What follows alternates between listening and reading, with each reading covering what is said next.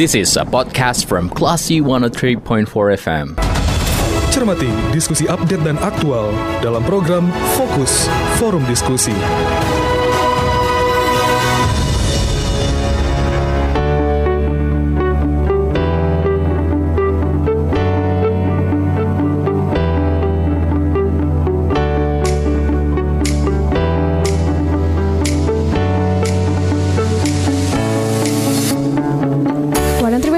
Class FM, this is the actual radio. Class people, welcome to Forum Diskusi hari ini.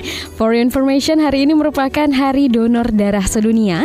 And for that, kita sudah terhubung dengan Dr. Maya Anggunsari, M. Biomed, selaku manajer kualitas unit transfusi darah atau UTD PMI Kota Padang. Assalamualaikum dokter. Waalaikumsalam. Oke, kabar baik ya dokter? Alhamdulillah baik. Banyak gimana? Alhamdulillah baik juga nih dok. Sebelumnya selamat Hari Donor Darah dulu ya dok. Iya, makasih. Okay. Nah, uh, apakah karena hari ini banyak kegiatan donor dok? Ya, kalau untuk hari ini kita cuma mengadakan talk show tadi dengan sebuah radio juga. Uh, untuk donornya kita sebenarnya sudah mulai dari minggu lalu. Jadi ada beberapa termasuk juga Polda.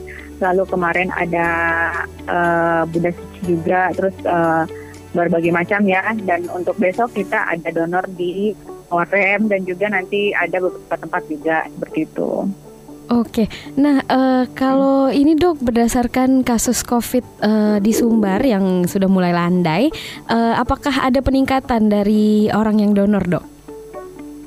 Iya, alhamdulillah ya dengan seiring dengan COVID kita sudah sangat menurun mm -hmm. dan mhm. juga pembebasan masker di luar ruangan oleh Bapak Jokowi, uh, kita juga uh, banyak tuh instansi-instansi uh, yang mulai berani untuk mengadakan cara donor sehingga kita di bulan Juni ini uh, lumayan ini, aduh apa datang, uh, lumayan rame ya permintaan untuk uh, mengadakan acara donor darah.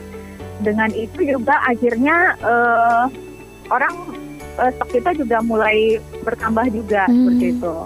Berarti saat ini PMI tidak uh, mengalami kekurangan darah ya dok? Maksudnya stok darah?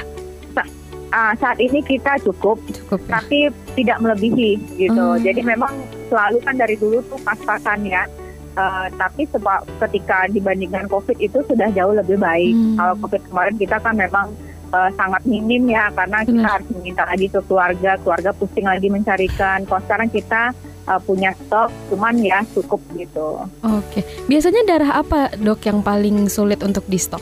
Yang paling sulit itu golongan AB hmm. karena AB ini langka ya. Tidak begitu banyak orang dengan golongan darah AB. Namun juga uh, yang sakit golongan dengan golongan darah AB juga nggak terlalu banyak juga hmm. sehingga ya uh, balance juga lah uh, untuk stoknya. Hmm. Cuma memang kalau AB itu memang stoknya sangat sedikit. Oh, Oke, okay. nah kalau ini dok, uh, kalau pengelompokan berdasar resus positif atau negatif itu juga jadi salah satu alasan nggak dok atas uh, stok untuk di PMI sendiri? Oh iya, kalau kita kan di Indonesia ini rata-rata positif ya. Iya benar. Resus resus negatif itu sangat jarang karena hmm. itu biasanya orang-orang uh, Eropa ya orang-orang mm luar negeri yang uh, resusnya negatif. Cuman mulai sekarang ini memang sudah mulai banyak tuh yang butuh darah-darah resus negatif. Hmm. Nah itu memang sangat langka, susah juga carinya. Kalau kita punya donor dengan resus negatif kita kita justru suruh lu jangan donor dulu. Mm. Kenapa? Karena nanti aja donornya ketika ada orang yang resus negatif butuh seperti oh, itu.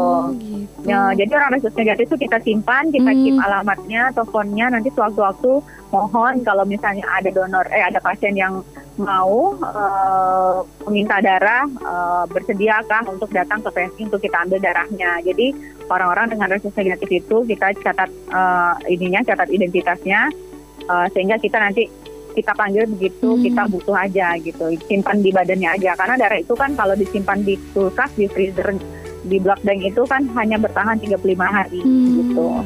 Okay. Jadi daripada rusak duluan mending simpan orangnya dulu aja ya, Dok. Ah, ah kita simpan identitas orangnya aja deh nanti kalau misalnya ada pasien yang butuh kita bersedia panggil dan mudah-mudahan kita juga bersedia jemput hmm, gitu. Oke. Okay. Nah dok, for some people mungkin emang uh, donor darah ini uh, menakutkan ya dok karena berhubungan sama jarum suntik dan juga darah. Iya. Nah seben sebenarnya apa? Sebenarnya banyak ya. Uh -uh. Sebenarnya apa sih Ya, dok yang perlu dipahami masyarakat supaya nggak takut lagi nih dok untuk donor? Ya, ya namanya jarum ya, pastilah sakit gitu kan ya.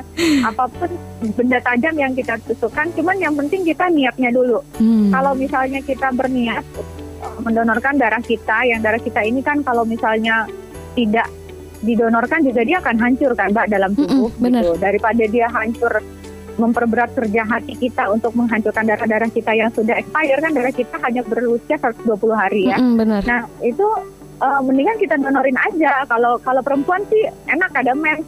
Nah kalau laki-laki kan apalagi yang merokok tuh. Nah itu kan Hmm. darahnya biasanya pekat. Benar Nah itu benar. bagus kalau didonorkan. Nah kalau misalnya eh, ya kita niat dorong nolong orang. Kalau misalnya kita pernah ngerasain susahnya dapat darah itu Hmm. pasti pengen donor.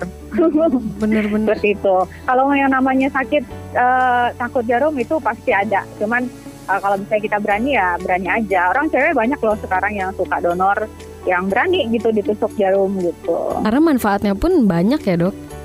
Iya, manfaatnya buat kesehatan kita, terus untuk pahalanya lagi, terus Hmm. untuk pasiennya lagi. Pasti kan kita didoain tuh sama pasiennya. Benar benar pasti pasti. Gitu.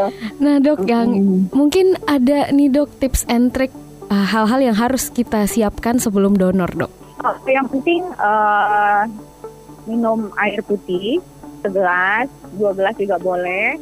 Terus eh, makan dulu 4 jam sebelumnya, minimal 2 jam udah harus makan. Eh, terus istirahat yang cukup. Nah, itu aja sih. Nanti kita di, di kantor kan akan periksa lagi berat badannya, kita periksa lagi.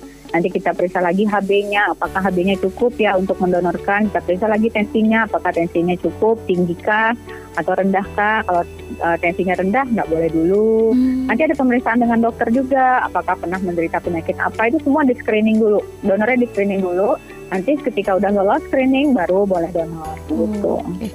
Kalau yang ini dok, biasanya kan kalau zaman sekarang tuh yang paling susah dipenuhi itu yang cu- kecukupan tidur ini dok.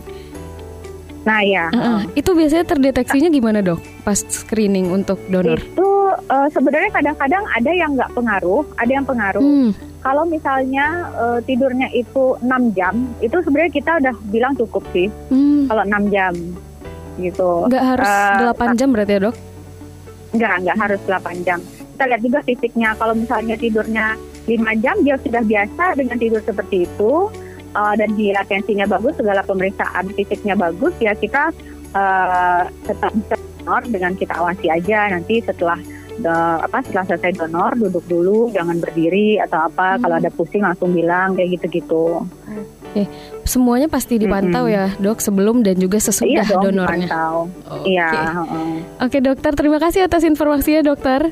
iya, sama-sama. Selamat menjalankan aktivitas kembali. Ya. Oke, assalamualaikum. Waalaikumsalam. Alright, class people, itu dia em, perbincangan kita dengan Dr. Maya Anggunsari M. Biomed selaku manajer kualitas unit transfusi darah atau UTD PMI Kota Padang. Untuk itu saya G. Andres, kita ke program selanjutnya. Terima kasih.